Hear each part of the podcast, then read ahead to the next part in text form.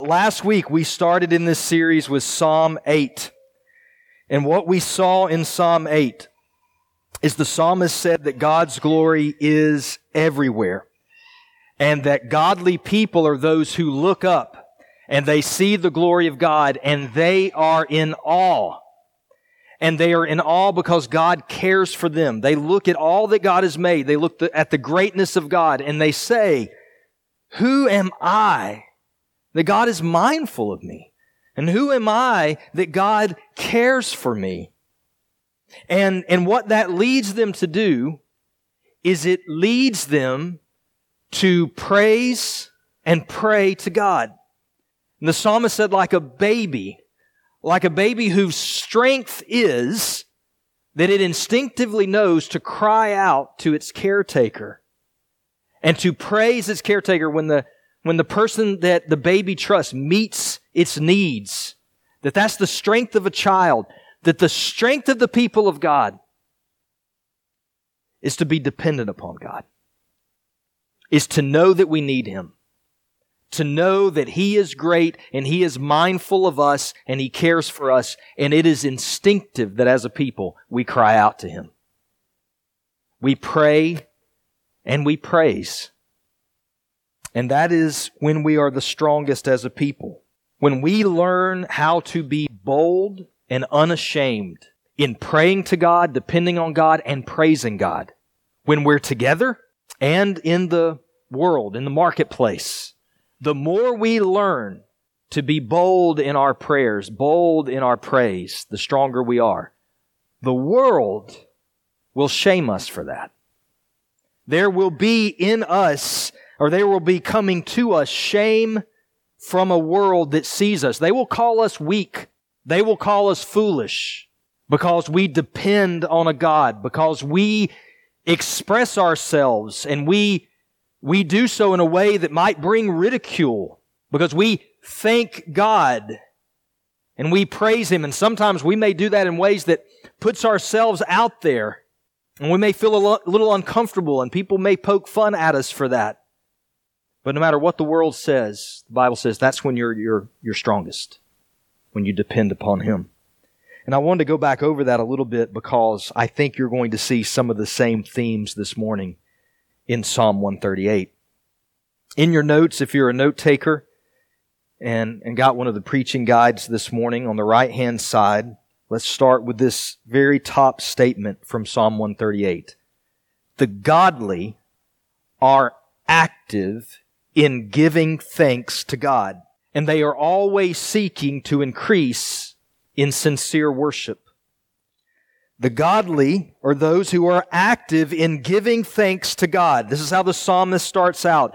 I give thanks to you, O Lord, with my whole heart. God, the godly people are active in that. We avoid the trap of always just praying for our needs and our requests and failing and forgetting to be thankful to God for who He is, for what He has done for His concern and care for us. We are a people willing, ready, able to give God thanks. Privately and publicly. And what we're doing is we want to do this with our whole heart, not half-heartedly. Not just a little. But what we want is we want our entire heart to be captured in love for God and thankfulness to Him for what He has done. So we're always seeking to increase in wholehearted thankfulness to God, sincere worship. We don't want to just open the Bible and, and read mindlessly. We don't want to just pray powerlessly.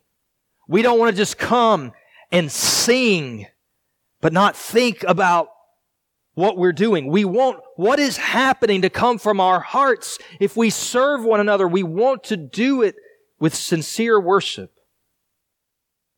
And if we're not there, we're trying to get there. We're seeking to get there. We're praying about getting there. And we're trusting that we will. John wrote in 1 John chapter 2 verse 5.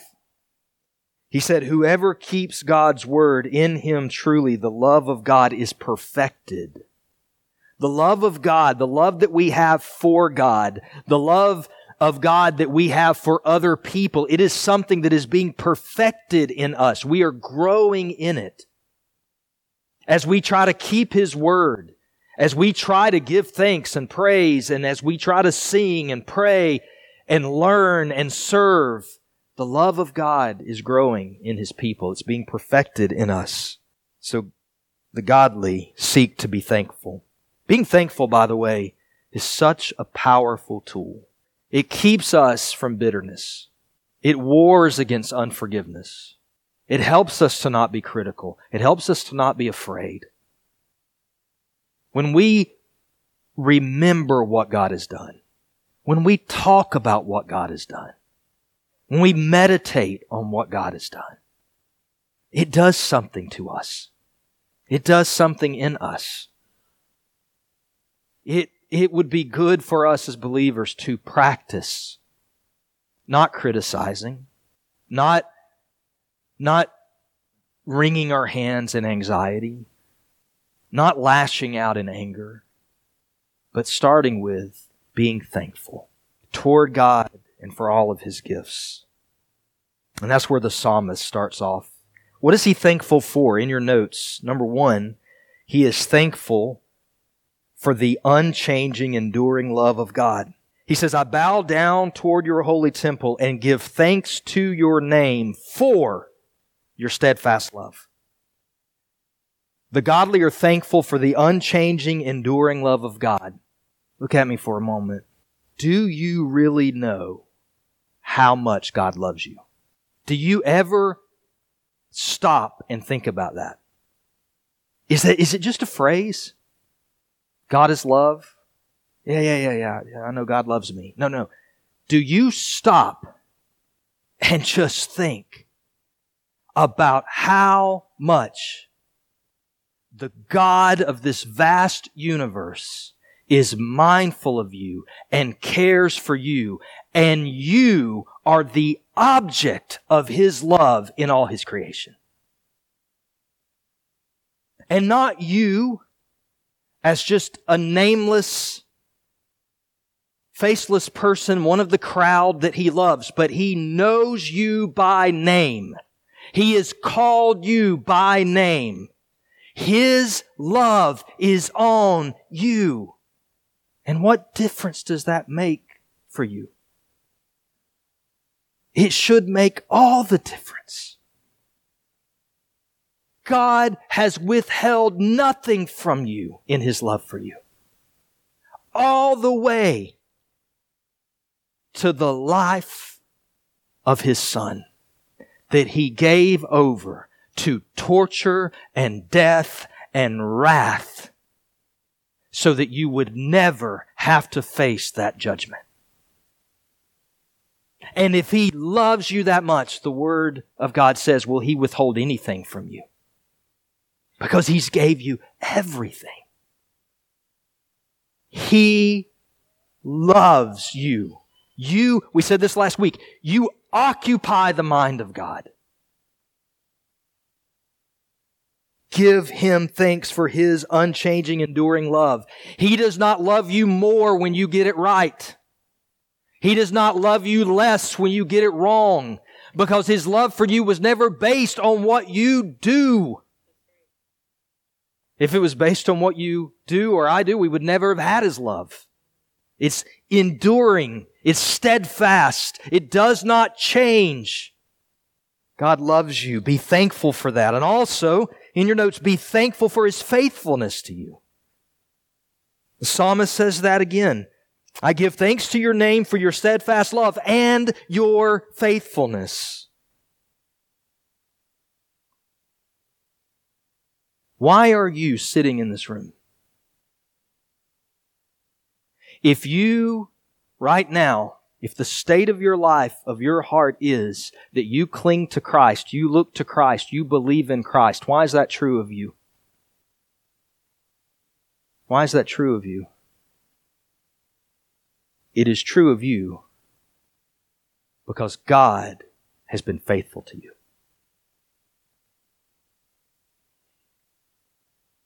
You did not love him first. You don't love God because you woke up one day and just decided in a vacuum to love God. The Bible is very clear. He loved you first. You, if you are faithful to God, it is only because He was faithful to you first. You are among His people because He has chosen to be faithful to you. And He will always be faithful to you.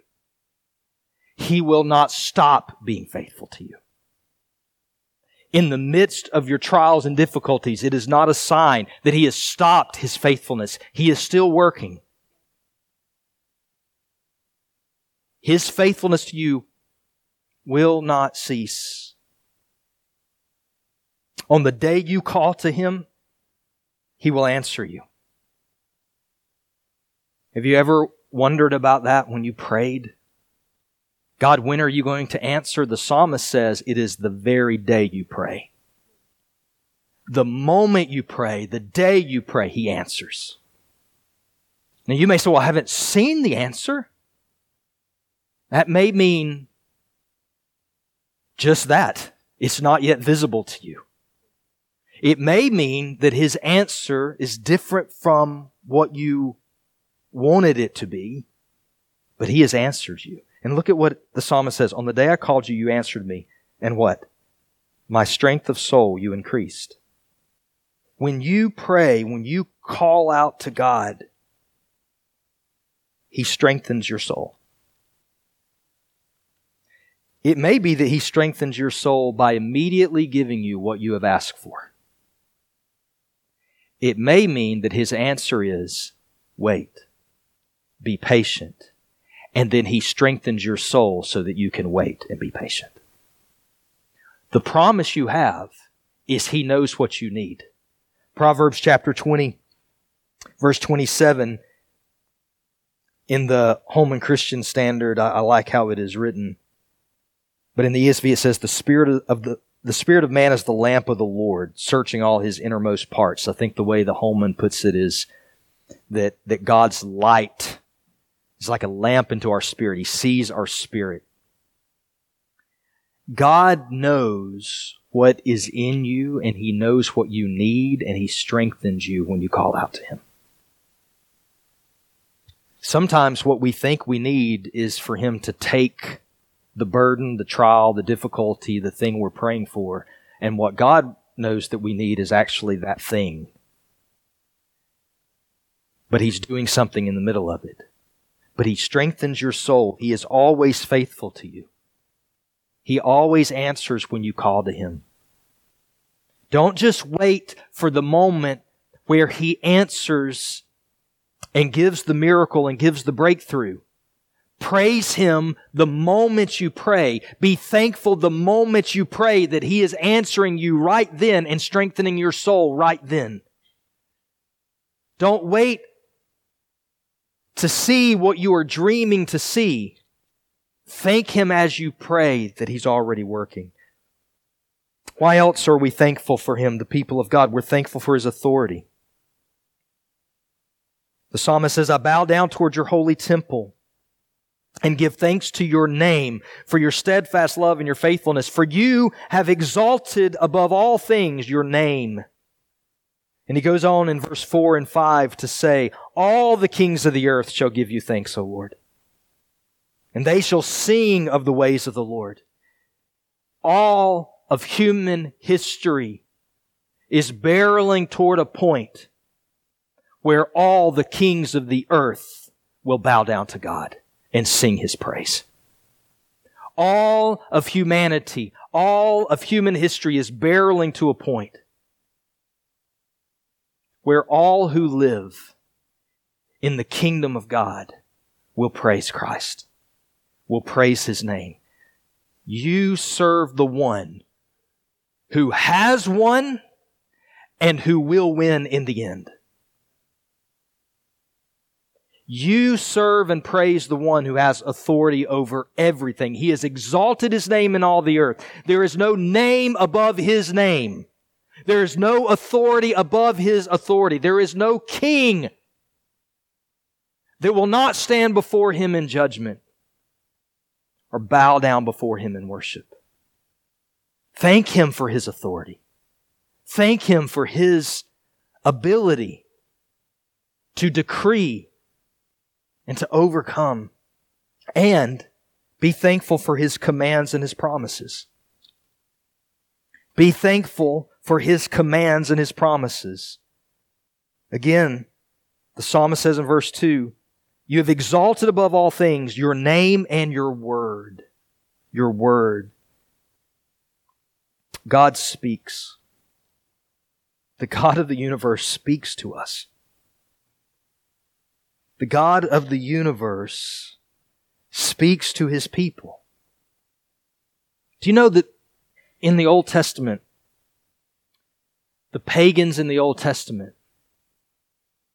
they were so confused by what their gods wanted that many of them ended up sacrificing their own children. Because they didn't know what the gods wanted.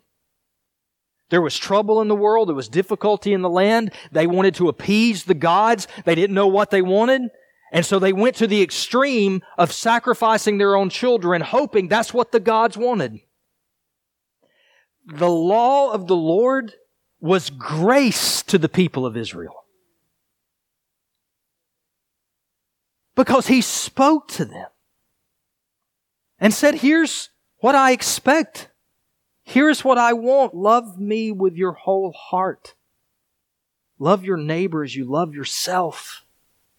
Every other law I give you rolls up to these. God speaks.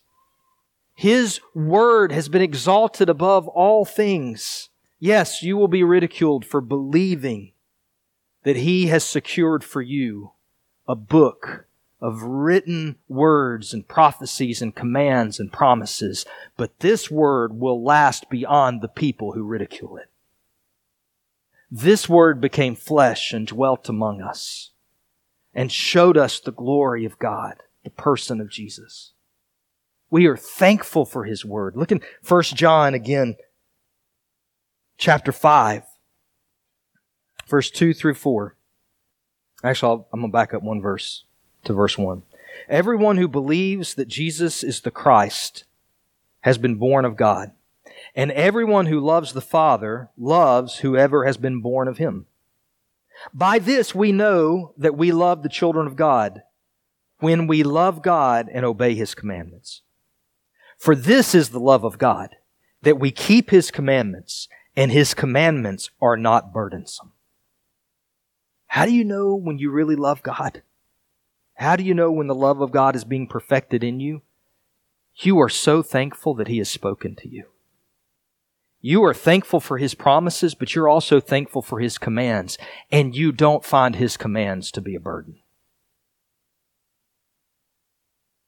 You, you may find it difficult to obey, but you don't say, Oh, this is so burdensome to have to do this. No, you are able to say, I delight that God has given me His Word.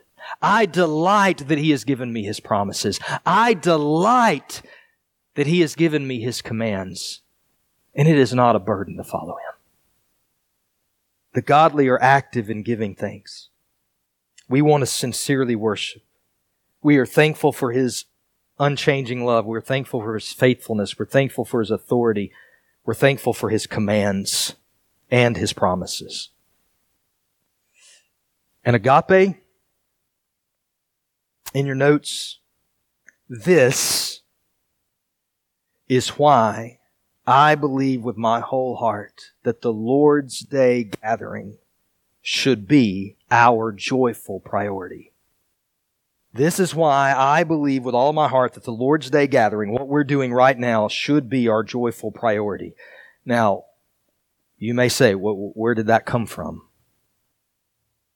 Why, why are we switching over to talking about the gathering of the believers? First of all, the word this, what I mean by that, this, I'm talking about the first three verses. I believe everything, that whole picture that we see. God, I give you thanks with my whole heart. Before the gods, I sing your praise. I bow down toward your holy temple. I give thanks to your name for your steadfast love and your faithfulness, for you have exalted above all things your name and your word. On the day I called you, you answered me. My strength of soul you increased. I believe the psalmist is speaking of that within community. The community of the saints, the community of the people of God. Look at Psalm 111 if you'll just keep your your finger there in your in the Bible and switch over for just a moment. Psalm 111. Look at the very first verse of Psalm 111. Praise the Lord. I will give thanks to the Lord. Sound familiar? With my whole heart. Sound familiar? In the company of the upright in the congregation. I, I don't mean that we don't do this in our own private lives. Certainly we are supposed to. But what I am saying to you is I think when the psalmist wrote this, he had the community in mind. Israel was not an individualistic minded people. They were a community minded people. God had saved a people, a community. If you read the Psalms, when the psalmist write and they are isolated from the people of God, the tenor and tone of the psalm is usually sorrow and grief and frustration and a longing to be back among the people of God and community. They speak of the joy of the assembly, of the congregation of the community of the saints. This picture this picture of giving thanks and praise and being strengthened by God, I believe the psalmist and the writers had in mind the whole assembly of God. I think we are so blessed to live where we live. And this country has afforded us a lot of freedoms that the rest of the world doesn't know.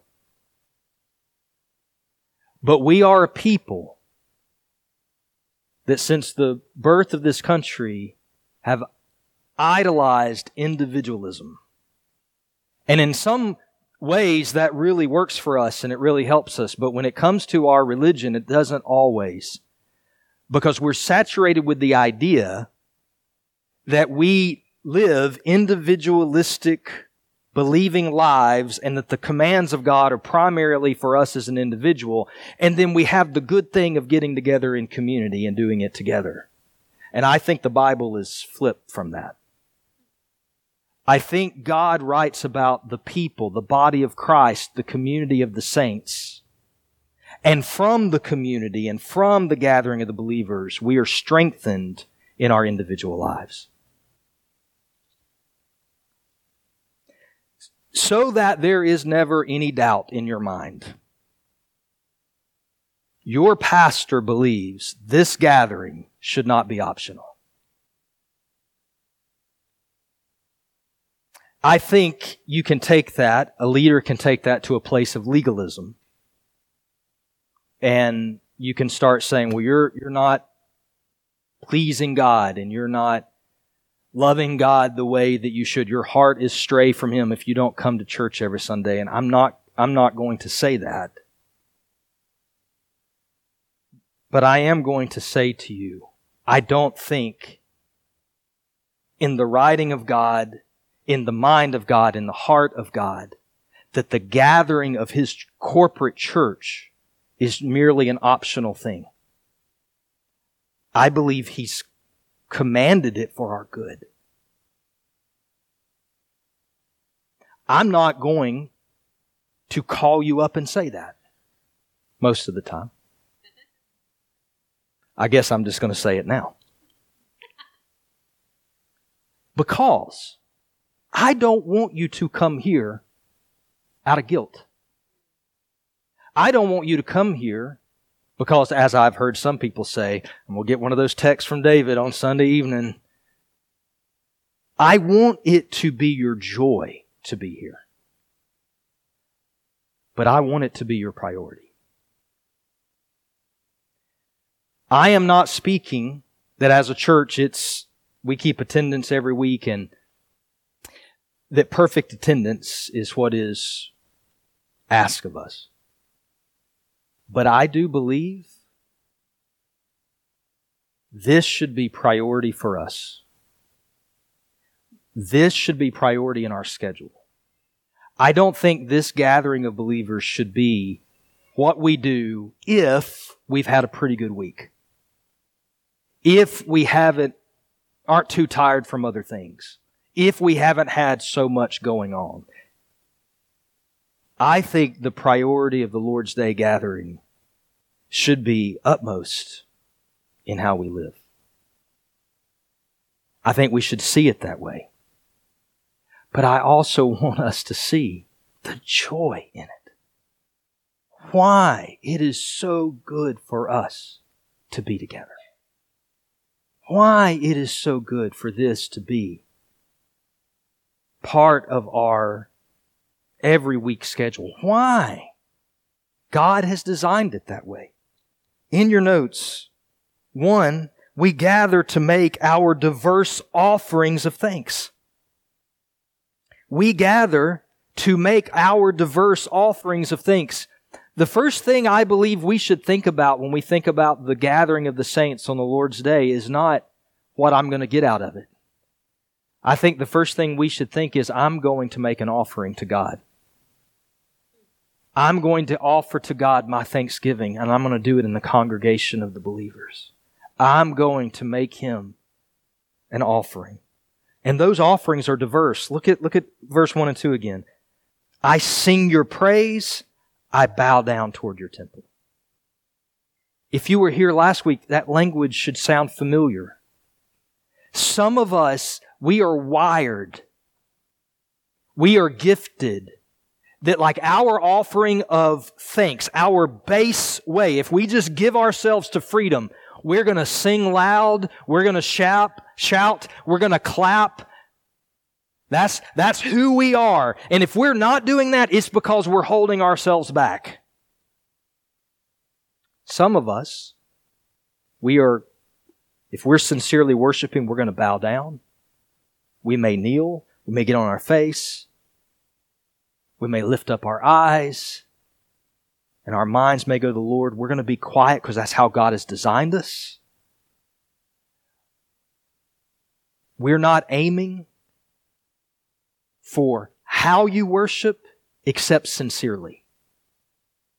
But the strength of this church should be all of the people coming to make their offering in whatever form God has designed you to make it. Which, by the way, may change as you change. So, if there are people here who shout and clap and praise, those of you who don't, be thankful for them. If there are people here who are quiet, reflective, they bow down, don't shame them in that. Be thankful for them if you're more exuberant. We want diverse gifts to be offered here. It's how, it's how Peter put it to the church. 1 Peter chapter 4 verse 10. As each has received a gift, use it to serve one another as good stewards of God's various grace. Yes, I know it's talking there primarily about spiritual gifts, but that goes into how God has designed you. It's various, it's different. The way that we do church in America is all the quiet people get together and they do quiet church and all the loud exuberant people get together and they do loud and exuberant church. God has made a body that is diverse. So we, we're not going to try to be a quiet church or a loud church. We just want to sincerely worship and have the freedom to do that. We come together. Because if you're left on your own, you're just going to be you, which is great. But you need to be around people who are not like you. You need to come and make your offering among the congregation where it is diverse. Secondly, we gather to give our bold testimony to all who watch. We're still thinking here about giving, not about just receiving from the Lord.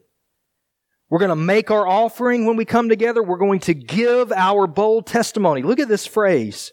Verse 1 I give you thanks, O Lord, with my whole heart. Before the gods I sing your praise.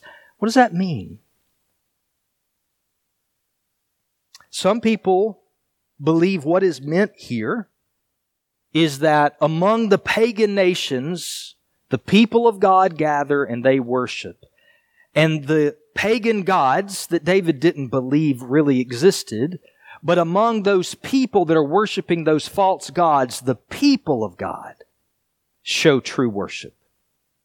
And I will say that in 1 Corinthians chapter 14, Paul talks about when the church is gathered together and the Spirit of God is moving, and there are gifts in the church, praise and prayers and prophecy, that if there is an outsider among you, they will see those things, hear those things, they will hear prophecy, and they will be cut to their heart, and they will say, God is really among this people, and be saved. That happens in the assembly of the believers.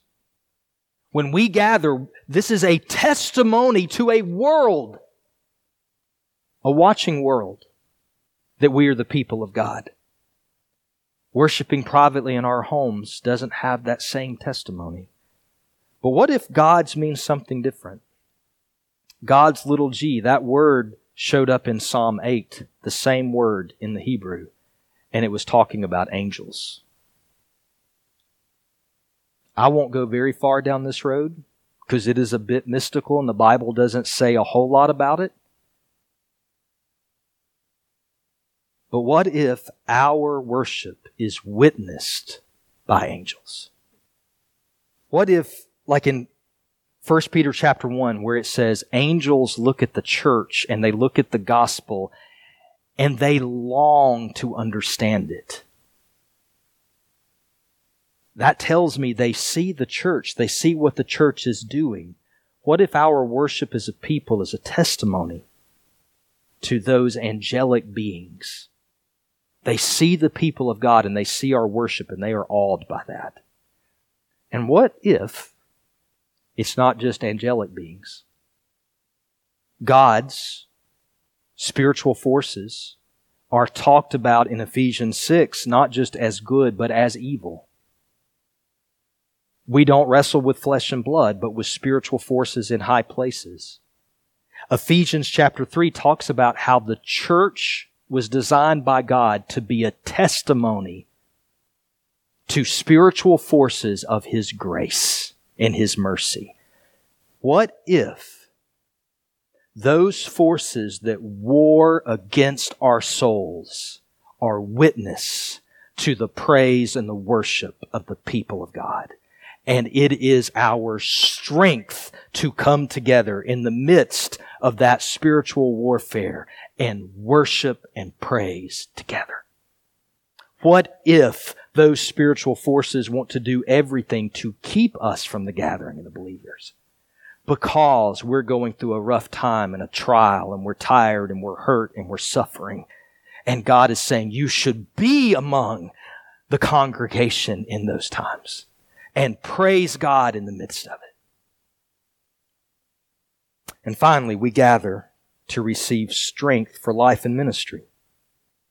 Again, verse 3 shows us that on the day I called, you answered me. My strength of soul you increased. Does that increasing not happen among the people of God? In Luke 22, verse 32, Jesus looks at Peter and he says to him a few things. He says, Peter, Satan has asked to sift you like wheat, which shows God has all authority and a request in some form had to be made. And God was going to allow Peter to go through what he did. Doesn't mean that God caused him to do it. But he was going to have an allowance there. And Jesus says, Satan is asked to do this. And then Jesus says, And I have prayed that you will not fail. And he finishes up the statement by saying, When when you are restored, strengthen your brothers. Jesus shows three things there. You're going to go through a trial. You will not fail because I will not let you. When you are restored, take your restoration and go strengthen the church. When we come together, God strengthens us by His Spirit. His Spirit is multifaceted. He works through the praise of our of the people. He works through the Word of God, and He works through each one of us that has the Spirit in us. We need the strength of God that is in the entire church. When we're suffering, when we're hurting, when we're in the midst of prosperity, we need the Spirit that is in each of us in this church to strengthen each other. When we are cut off from that, when we aren't living into that, when we, when we remove ourselves from it, we are removing ourselves from an avenue that God has designed for us to be strengthened. We say, I, have I've, I've had, it's just, I, I'm suffering so much right now. It's been so hard. God is designed for you to be encouraged and equipped by the people around you, which is why Satan wants to cut you off from the gathering. This isn't the, the entirety of the church. We believe in, in gathering in smaller groups. We believe in coming together for prayer. We believe in doing ministry. And I, I, I'm not going to plot to, uh, to put the different activities of God against each other. But I am going to tell you this. My experience as a pastor is the power, the strength of corporate worship and prayer and study fuels, fuels the life of the church and the ministry of the church. It fuels the small groups. There's been a lady in our church last few weeks who's went out, put on a, put on our church app in one of the groups that she's in. Hey, I'm going to be at this place on Monday morning at this time. If anyone wants to come and pray and talk about the sermon and, and, and what God is doing in our church, come pray with me. That is birthed out of corporate worship. This week, Miss Jackie led a team of people. I had my first opportunity to go to the, the rehab center in Trussville. I cannot begin to tell you how blessed I was by that. And I saw God move there that was birthed out of corporate worship. We are strengthened. I don't know how many of you would know this, but Sam this week has been essentially crippled. I'm not being funny. Starting Monday, Monday night, he had a, what he has said is the most difficult, intense pain of his entire life sprung up in his back, and he has essentially spent the entire week laying down. That's all he's been able to do. It's just lay down. And the only time he's been up is to go to the doctor to get MRIs and things to try to figure out what was going on. That's why he wasn't up here this morning leading prayer and worship. But he's in the back because he wanted to be. Not because we guilted him into it, not because he's a pastor. The prevailing wisdom would have been, dude, take a day and just rest. You, you got your medical treatment this week. You, you, they, they've done the stuff that they've said is gonna, is gonna help. Rest. No one's gonna think a thing about it. I just want to read you quickly what he wrote to the worship team this morning in our church app. I wanted to let you know why I'm trying so hard to make it. It's not because I think y'all need me or you're incapable. You, you you've proven that's not the case many times over. It's not because I feel like I need to be leading worship. And it's not because I feel obligated to come to church. I want to be there with the body of Christ. I feel like I'm in a beginning stage of understanding a new layer of the beauty of Jesus when his people gather that can in no way be witnessed, experienced, or replicated outside of the gathering in person together. I don't fully even know what I mean by this yet, but there is something truly mystical about the body being the body of Jesus when we gather. And I want to be there to be part of his body. Just like our personal bodies are weaker when a part of it isn't functionally present, We are all weaker when we're not present together in Christ. I don't mean just show up and you've unlocked an achievement level. We come with what we have to bring in Jesus, whatever hunger level, whatever measure of faith, whatever morsel of bread to share with another in Jesus' name. And He is the God who takes our loaves and fish and feeds us to overflowing through the power of His Holy Spirit working in and through us. Apart from Yahweh, we can do nothing. When we abide in Him, our spirits connect in Christ in a mysterious way that brings us strength and encouragement, a direction, a vision, a power, an instruction, wisdom, and a level of intimacy with each other through Him that cannot be attained on our own. We are the body of Christ when we gather, and it is a beautiful thing. So although I won't be with you at practice or on stage, if the Lord is willing, I will be worshiping right along with you in person as we become the body of Christ at agape to the glory of his name. I read that and I was, I was like, this is, this is the sermon. This is what God is doing. I don't say any of that to elevate Sam.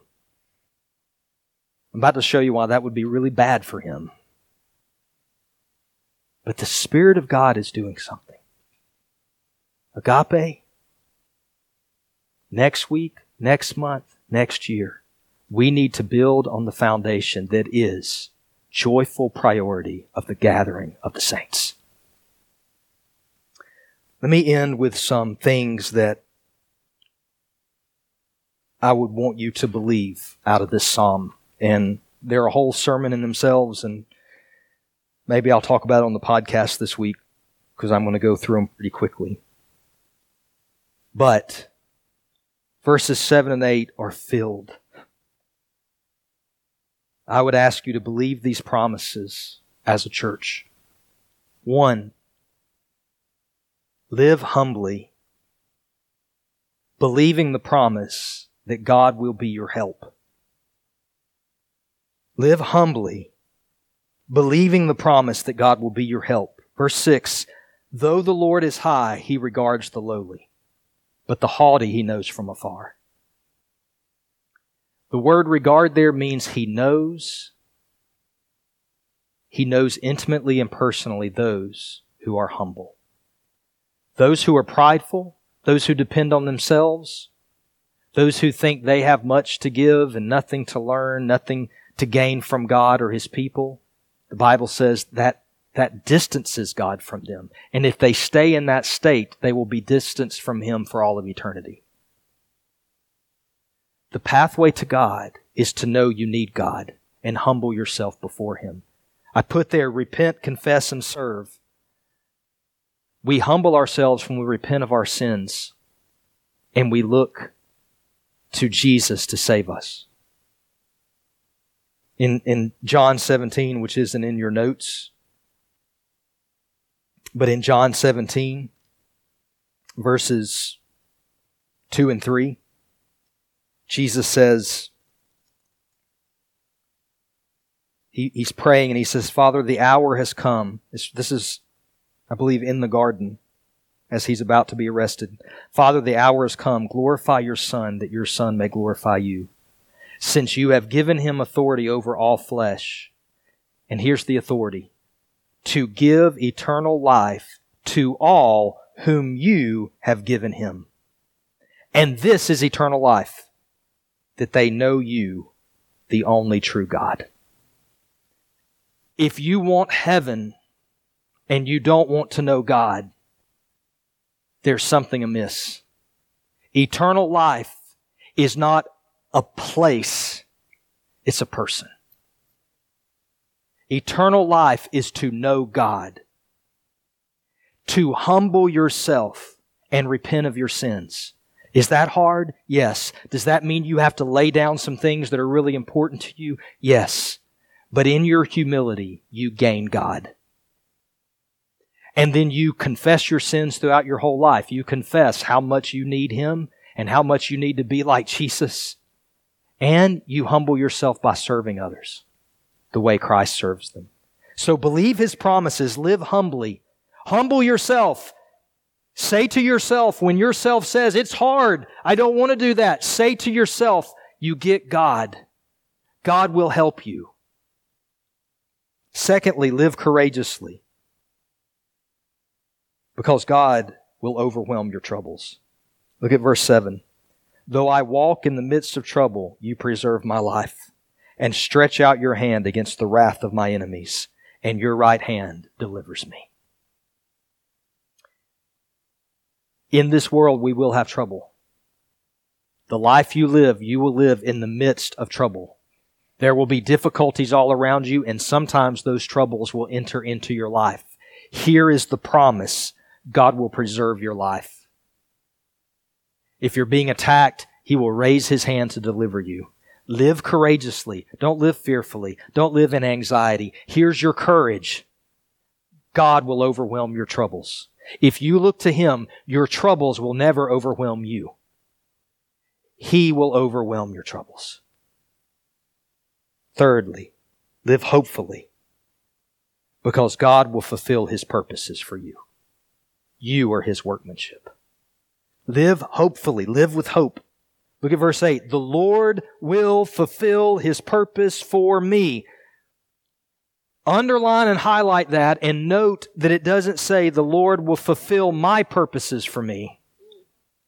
If you are clinging to Christ, will you die before God has fulfilled his purposes for you? No. If you are clinging to Christ, have you messed up so bad that he will not fulfill his purposes for you? No.